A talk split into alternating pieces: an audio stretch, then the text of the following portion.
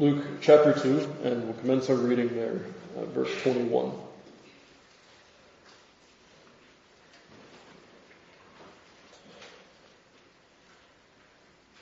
When eight days were accomplished for the circumcising of the child, his name was called Jesus, which was so named of the angel before he was conceived in the womb.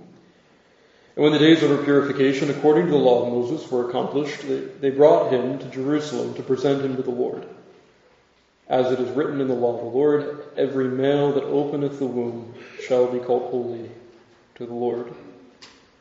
And to offer a sacrifice according to that which is said in the law of the Lord, a pair of turtle doves or two young pigeons. And behold, there was a man in Jerusalem whose name was Simeon. And the same man was just and devout, waiting for the consolation of Israel, and the Holy Ghost was upon him. And it was revealed unto him by the Holy Ghost that he should not see death before he had seen the Lord's Christ. And he came by the Spirit into the temple. And when the parents brought in the child Jesus to do for him after the custom of the law, then took he him up in his arms and blessed God and said, Lord, now lettest thou thy servant depart in peace, according to thy word. For mine eyes have seen thy salvation, which thou hast prepared before the face of all people, a light to lighten the Gentiles, and the glory of thy people Israel. Thus, thus far, the reading of God's word this morning. may he bless it to us. We continue in our harmony of the Gospels. And you remember that our aim here, in every case, is to show that though we have four individual Gospel writers, each writer presents to us infallibly, without error, a portrait of the self-same Christ. And this morning as we come to Luke's Gospel, it's, I think, fitting for us to remind ourselves of that fact. The Gospel writers very clearly set before us a person, a living and a personal Christ. I insist on this often, and I know that I do, but, but beloved, we've missed the point of the Gospels if we fail here. This is a Christ, not merely a system of doctrine. This is a Christ, the Gospel writers remind us, who is not some kind of ethic or, or moralistic system. This is a living and a personal Christ. This is the Christ whom we encounter in our text this morning. And as the gospel writer presents this Christ to us, he's very careful to present to us also those who are around him. We're given significant detail about those, as we saw in the first and second chapters now, who had come into contact with this Christ. And as we saw last Lord's Day morning, one such individual, of course, was Simeon.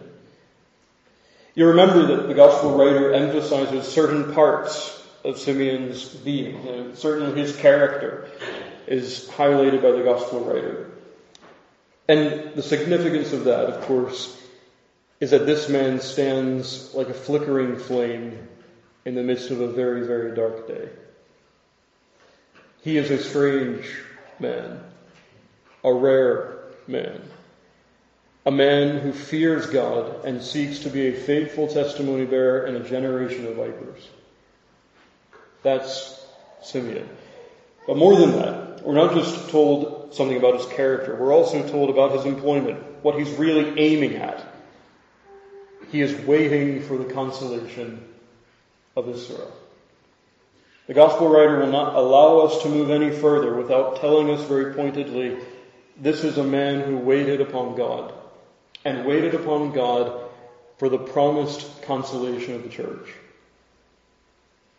Now as we come to our text this morning, verses 26 to 28, we're given even more detail about the man, and particularly we're given more information about what he does.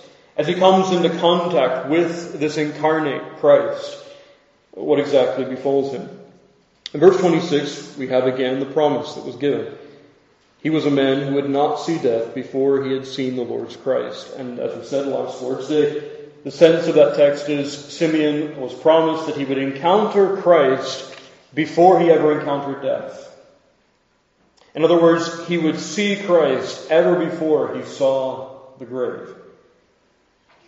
And the point, of course, is that that promise is fulfilled in our text this morning. Simeon indeed does encounter this living, this personal Christ in our text. But then as you look at verses 27 and following, you'll find that the fulfillment of that promise has several details surrounding it. First of all, the fulfillment comes as Simeon, we're told in verse 27, came by the Spirit into the temple. This is how fulfillment would come about. The Spirit of God would immediately work in Simeon to bring him into the temple. In other words, it would not be left to secondary causes. God would immediately bring this one who waited for Israel's consolation into the temple. If you will, a kind of emphasis on the fact that the promise would certainly be fulfilled. But if you look at this text, you'll notice that Simeon comes into the temple before you have the sacrifices that we mentioned even in the verses before. Simeon is led by the Spirit of God to come, as it were, to greet Mary and Joseph and Christ before the law is fulfilled with regard to purification. Now, what's striking about that, and we'll certainly consider that in a few moments' time, Simeon becomes the only one to greet them at this moment.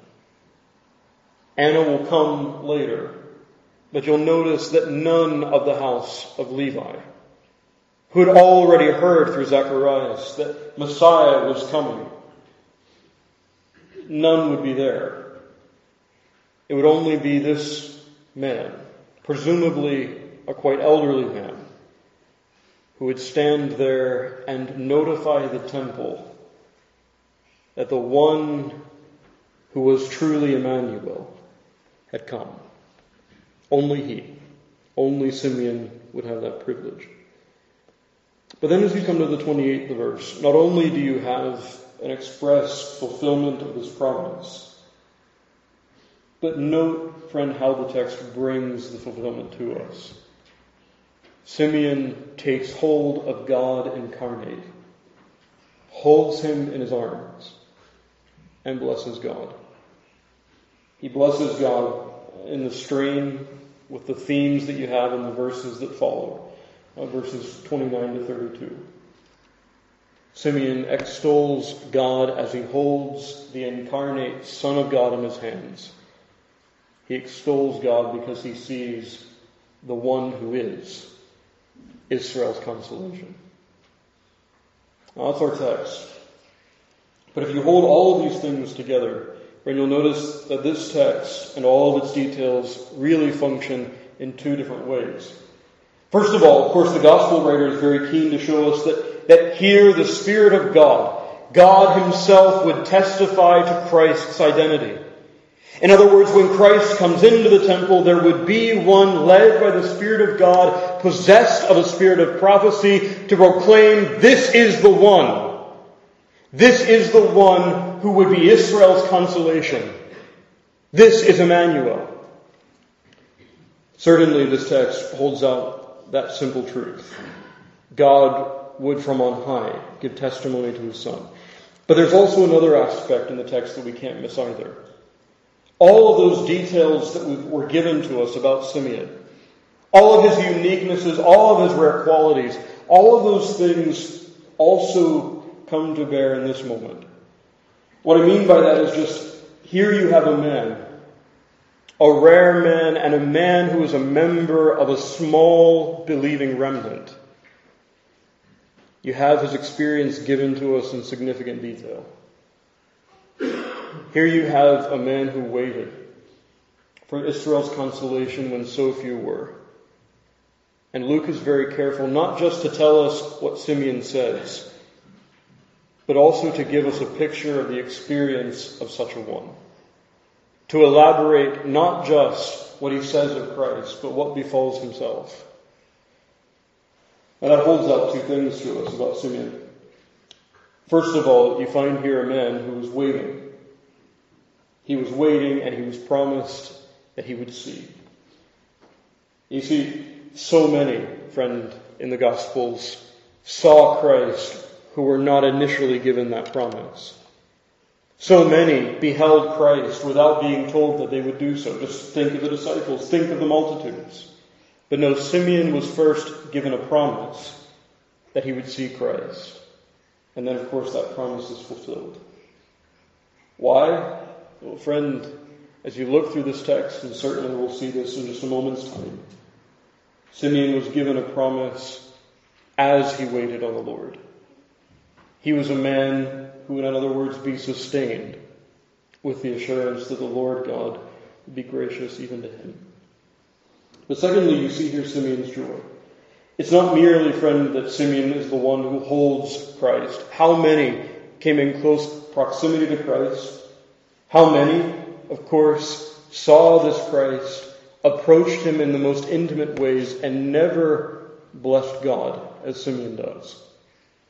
The gospel writer here explains that the man before us is a man who rejoices. But he rejoices not merely because he holds the incarnate Christ.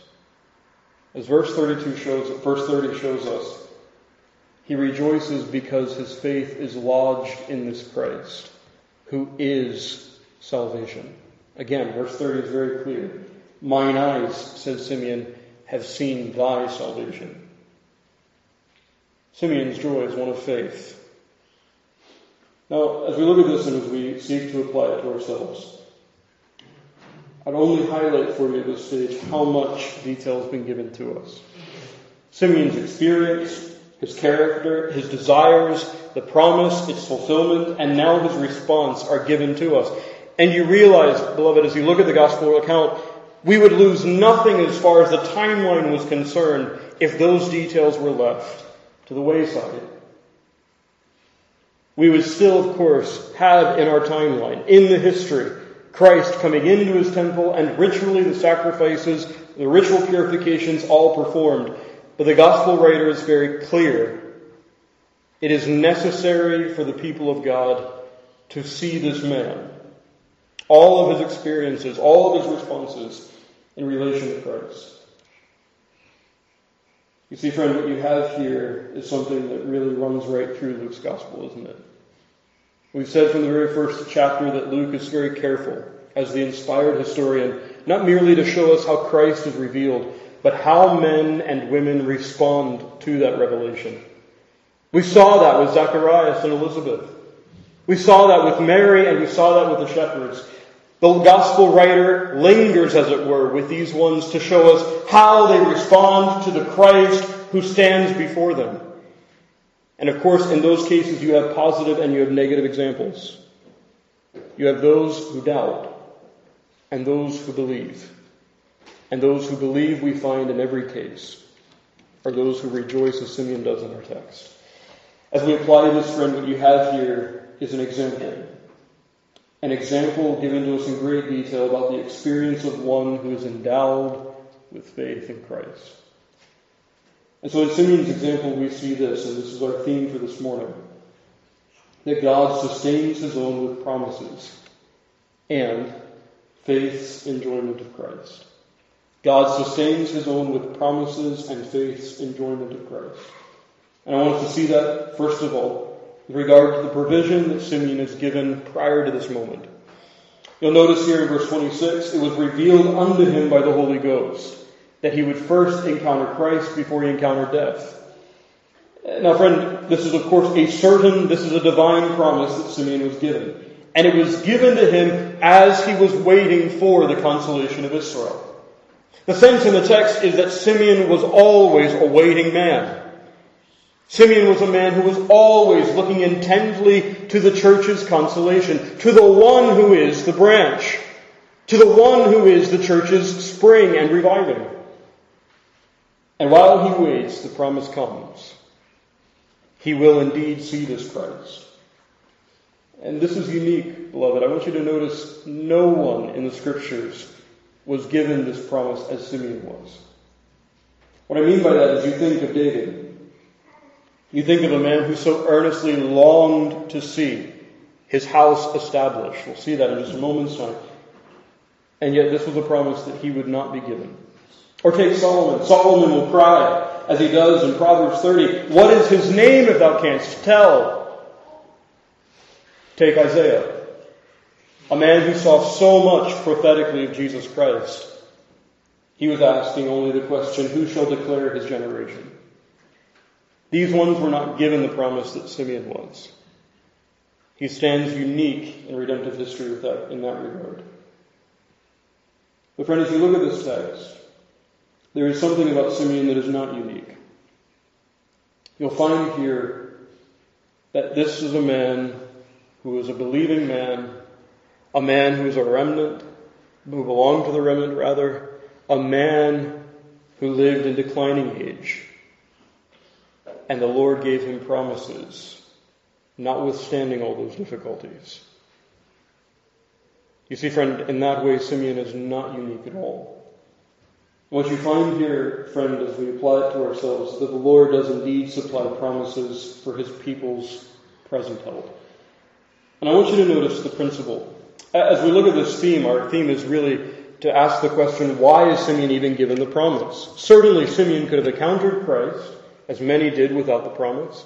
And certainly Simeon himself could have pronounced what he did under inspiration of God's Spirit without the foregoing promise. So why was Simeon given the promise when so many others weren't? Why was he given the promise that he would indeed see Christ when so many others never enjoyed such a thing? Well, friend, to answer that question, that does bring us to that theme that the Lord indeed supplies promises for his people's help. And there's a principle behind this that you and I know well. Why is it that God supplies these things for his own? Well, take Hebrews, Hebrews 6.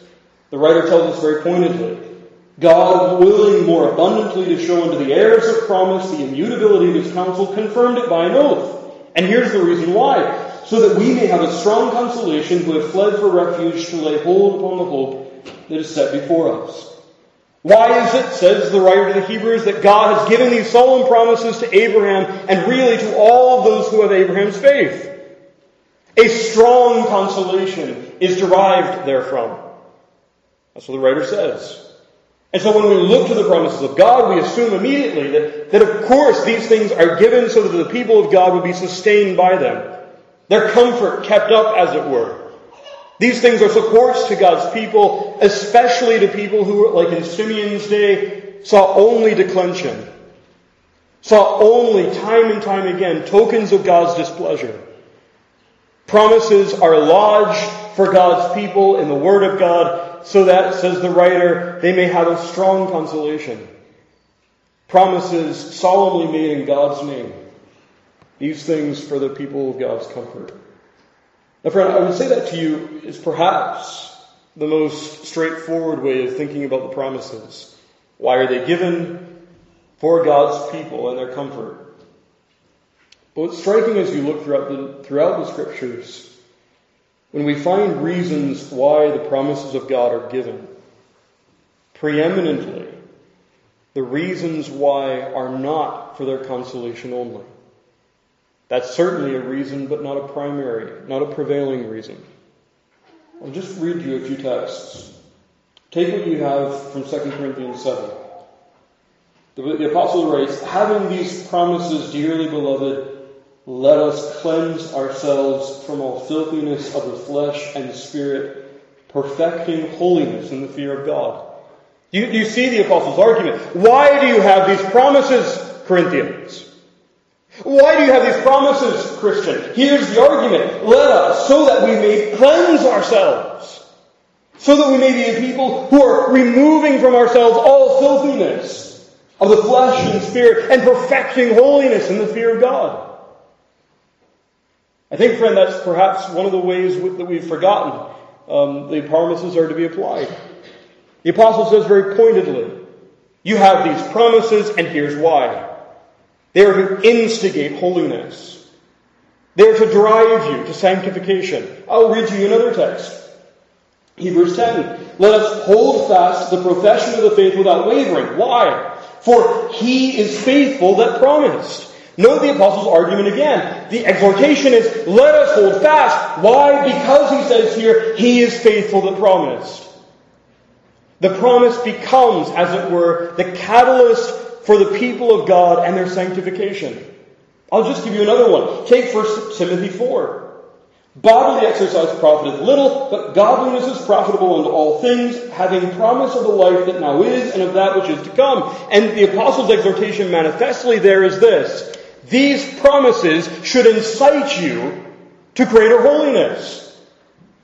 The promises, note this, are really given to God's people, says the apostle over and over again, that they would be steadfast. That they would be driven to obedience driven to greater purity. And you may ask me at this stage, well, I don't quite see the relationship. How are these things given that the people of God might be steadfast? Well, there are a number of answers we can give to that, but allow me just to give to you two. Take first of all what the apostle says in the verse of the text I've just read before. The exhortation is they are to hold fast the profession of their faith without wavering. Why? Because he is faithful who has promised. In other words, the apostle comes to the church there and he says very simply, you are insured victory. If you are looking to the Lord Jesus Christ, your profession is genuinely sure. And so the people of God should derive encouragement for that. As they seek to be faithful, they have, of course, that strong consolation that all of those who look to Christ by faith will indeed be presented a chaste virgin, will indeed find by experience that the Spirit of God works mightily, putting sin to death and causing them to live into righteousness. It's a strong consolation. There's another reason, and perhaps this is the most basic. Friend, think just for a moment of the promises that are given to God's people. If they are sure, if they are certain, what do the people of God possess? What do they possess just for a moment for this present life? Do they not have firm confidence that their communion with God is established? Communion with a triune God secured? Don't they have, even for this life, the promise that God will perfect all things for their real good? That every providence that they encounter will indeed work for their own everlasting benefit. That's a promise that's given to them for this life. And then think about the life to come. Are they not promised every good thing in the life hereafter? To peer, as Job says, upon their Redeemer with their own eyes. Friend, if such promises are certain, Yea and amen, in the words of the apostle. Then certainly shouldn't such people who have been given such gifts live as slaves to the one who has given them. I mean, beloved, as you think of what the promises hold out to us, should not our debt of gratitude be palpably felt by us? Uh, should, should we not see in every promise how beholden we are to free grace, and how fitting it is that we live as slaves to Jesus Christ. These things should drive us to steadfastness. I submit to you, friend, this morning that as we look at this text, we should remember that the promises of God are given to God's people in old, as of old, so in the new, for these same reasons. Of course, for the comfort of God's people, but as it was in Simeon's case, in a day of declension, these things urge the steadfastness of God's people. And so Simeon is promised. He's given a provision for his present hope. And let me give you here just an, an example as we leave this point. Take David. As David comes to the end of his life, he writes this. He says, Although my house be not so with God, Yet hath he made with me an everlasting covenant, ordered in all things and sure. For this is all my salvation and all my desire, although he make it not to grow. You, you see what David's saying there. He's looking at his house and he's looking at the desolation that he sees before him. It was a house in many ways that had already felt the sword that was promised by Nathan the prophet. It was a house that certainly did not seem glorious as David inclined toward the grave. And this is, this is the king's assessment. He says, although my house be not so with God. Although my house is not what I wanted it to be, although it doesn't appear to be anything desirable, what does the king do? He says, Yet he hath made with me an everlasting covenant, ordered in all things and sure, for this is all my salvation. Although everything seems to be in decline, although temporally speaking, I have little ground to find comfort, I have this promise, this everlasting covenant that is secured to me. This is all my desire, even, even if everything around me seems to mitigate against my consolation. Owen, commenting on this text, tells us this. What you have in this moment is that the believer, under present distresses and the saddest prospect of future troubles, it is their duty and wisdom and privileges and privilege to betake themselves for relief and support under the covenant. You see, friend, that's precisely how the promises are to be used. And I would submit to you that this is really the principal promise that Simeon has in view. Not just that he in his own life and for a moment would see Christ, but this everlasting covenant was secure to him. A friend, as we think of this, you understand that we can look at an unbelieving view of providence and a believing view of these promises as two people promising two very different things. The unbelieving view of providence tells us that these things will always be in decline. Tells us that there's no way conceivable that God will fulfill all of the great things that He's promised to His own. That's the promise that's held out by an unbelieving view of the world around us. My friend, how often do we take the word of that promiser, so to speak, over the one who promises us that notwithstanding every difficulty, and even in the bleakest, darkest moment, our God, His word is sure. Simeon chose to believe the latter.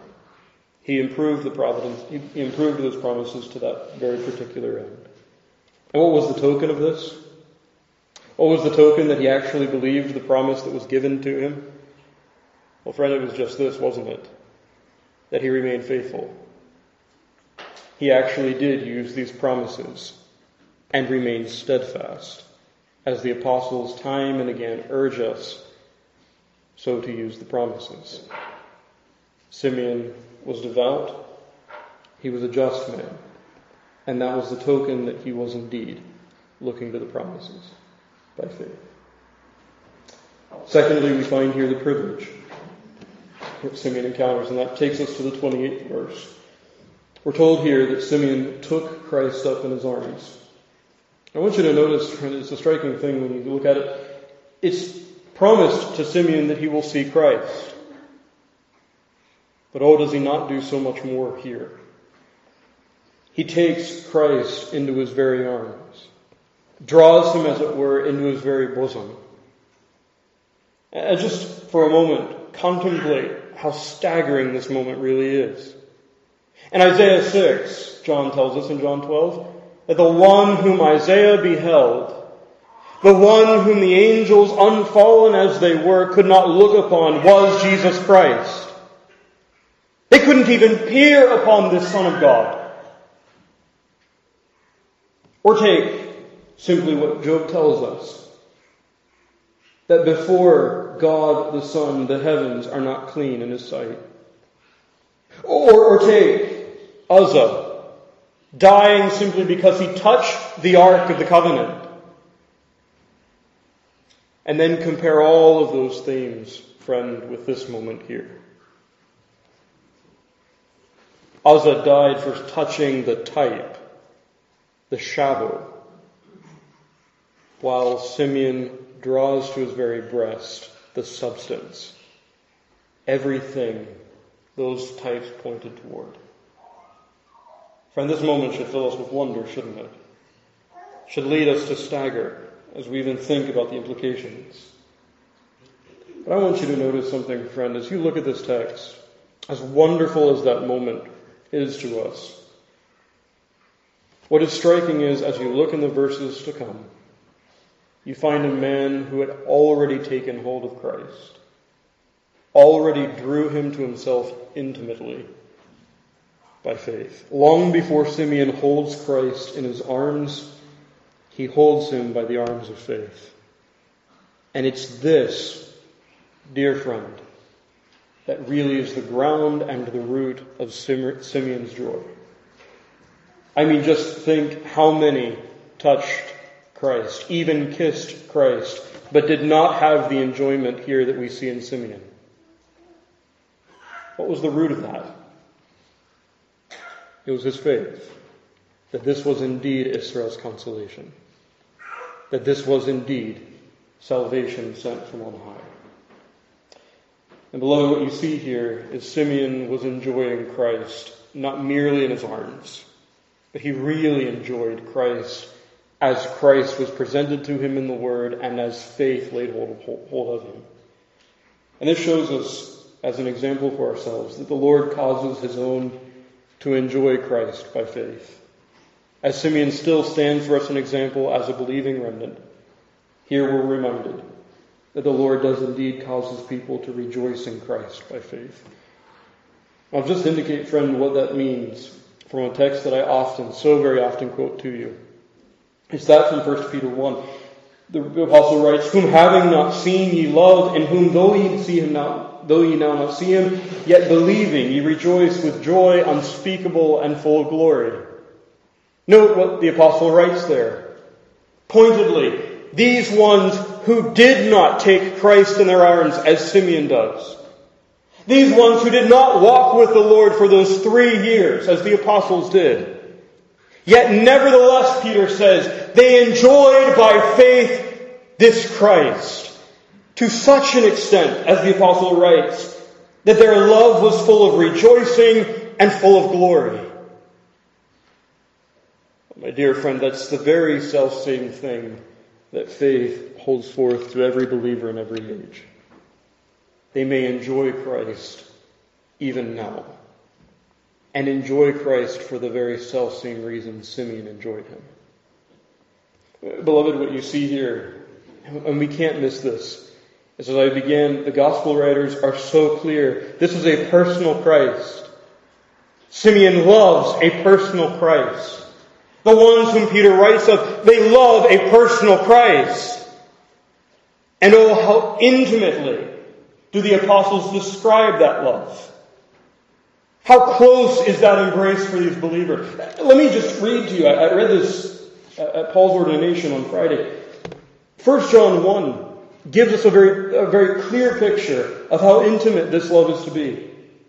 The apostle writes, that which was from the beginning, which we have heard, which we have seen with our eyes, which we have looked upon, and our hands have handled the word of life. All of those things, the apostles say, they experienced. And you understand that, don't you? The, the apostle that is writing here laid upon Jesus' breast the night he was betrayed. I mean, quite frankly, friend, how more intimate could he be? How, how, how closer could he be to this Christ? What's the entailment? Verse 3 of 1 John 1. That which we have seen and heard declare we unto you that ye may also have fellowship with us. And truly our fellowship is with the Father and with His Son, Jesus Christ. Oh, my dear friend, Simeon enjoyed Christ intimately and personally, not because he laid hands on the infant Christ, but because by faith he already had fellowship with him. Friend, we are a people who think so lightly about communion with the Lord. We set limits on our relationship with the Lord Jesus Christ that the scriptures do not. And all I need to remind you is that our forebears walked very, very closely with the Lord. They were a people who knew Christ, not about him only. They knew him. They took him up in their arms, just as Simeon does here, even though it was not with the body. You see, friend, this sight of Christ that Simeon had, yes, of course, it belonged to that part of redemptive history that would never be repeated. But you and I, and really every saint, either in the Old or in the New Covenant, could see Christ in the same way that really led Simeon to rejoice. Your father Abraham, says Christ, rejoiced to see my day, and he saw it and was glad. No, Abraham did not see the incarnate Christ. But here Christ says very pointedly, he saw Christ nonetheless. There's no reason then to envy Simeon. But there is every reason for you and I to plead that we would know Christ and rejoice in Christ as Simeon does. Because, my dear friend, if you're looking to Christ by faith, the very self same instrument that Simeon had that brought him to the Lord is what you possess. And that question is do we have that ambition to hold Christ so close? Do we have that ambition to know Christ so intimately? What we do today often will tell us how we should answer the question. Friend, where, where will we be today in our thinking, in our hearts? Will we be seeking Him? To know Him more deeply? Or will we allow ourselves to drift into the things of the world? Beloved, be careful. What's held out to you even this morning is a very intimate knowledge with Christ. Don't spurn it. Don't spurn it. The thirdly and finally, as we close, we find here as again Simeon stands for us an example of how one ought to respond. Note, friend, note what marks this man who holds Christ by faith in his arms. He blesses God. He blesses God. This teaches us, of course, that the promises and faith's enjoyment of Christ actually lead to worship. I'll say this to you only from 1 Corinthians 1. Note the apostle's logic. He says here, of him are ye in Christ Jesus, who of God is made unto us wisdom and righteousness and sanctification and redemption. And why? That according as it is written, he that glorieth, let him glory in the Lord. You see, friend, if you actually have Christ in all the ways the apostles described, if you hold him so closely and so intimately as we've just been discussing, what is the real entailment? What is the real mark?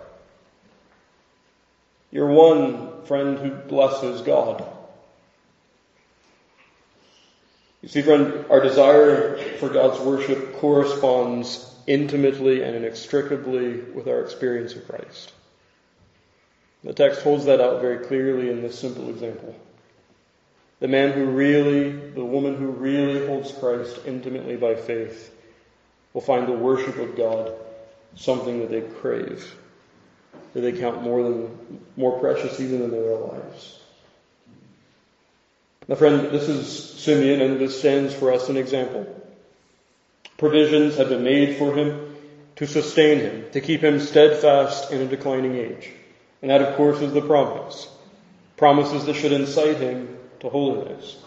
He's been given those privileges. Privileges of a present enjoyment of Christ. He can rejoice in a Christ who is really his and his by faith. And we see here that the response to all of this are his praises. He who knows Christ so well, he who really holds to the promises as he ought, will be a man who blesses God. Now, as we close with application, friend, allow me just to set before you a very basic thought. As you read the verses before that describe for us Simeon's character, as you hold those in light of the generation in which Simeon lived, you see a man who is faithful in the face of great difficulty. And then, friend, I want you to notice in our text how the Lord responds. Not just a sight of Christ, not just a glimpse of the incarnate God. The Lord allows him an intimate acquaintance with the Lord. The Lord causes him to be blessed, perhaps in ways we couldn't even imagine, that he himself couldn't imagine. what does that teach us? Well, friend, to put it in the old way, Christ will be a debtor to none. I say unto you, there is no man here that hath left house, or brethren, or sisters, or father, or mother, or wife, or children, or lands for my sake in the Gospels, but he shall receive an hundredfold now in this time houses and brethren, and sisters, and mothers, and children, and lands, with persecutions, and in the world to come, eternal life. You see what Christ says there. There will be none who are steadfast for me. There will be none in this remnant who suffer for my sake, who will not receive an hundredfold now, in this time and in the time to come. You see, my dear friend, the world will tell you that to be a believing remnant is to be out of step, to be isolated, and ultimately to be impoverished. But even in Simeon's example here, you see how God is gracious to such who are faithful testimony bearers. They get the hundredfold, and that hundredfold is Christ Himself. Christ will be a debtor to none. He will reward more, give back more than whatever was taken, as they sought to be faithful. And so, beloved, make this your great ambition, as it were to get an armful of Christ by faith. Nothing that you may be asked to give for his cause. Nothing. Nothing is so great as holding him himself. Simeon certainly would attest to this. Blesses God for its truth. And may we be a people who by experience can do the same. Amen.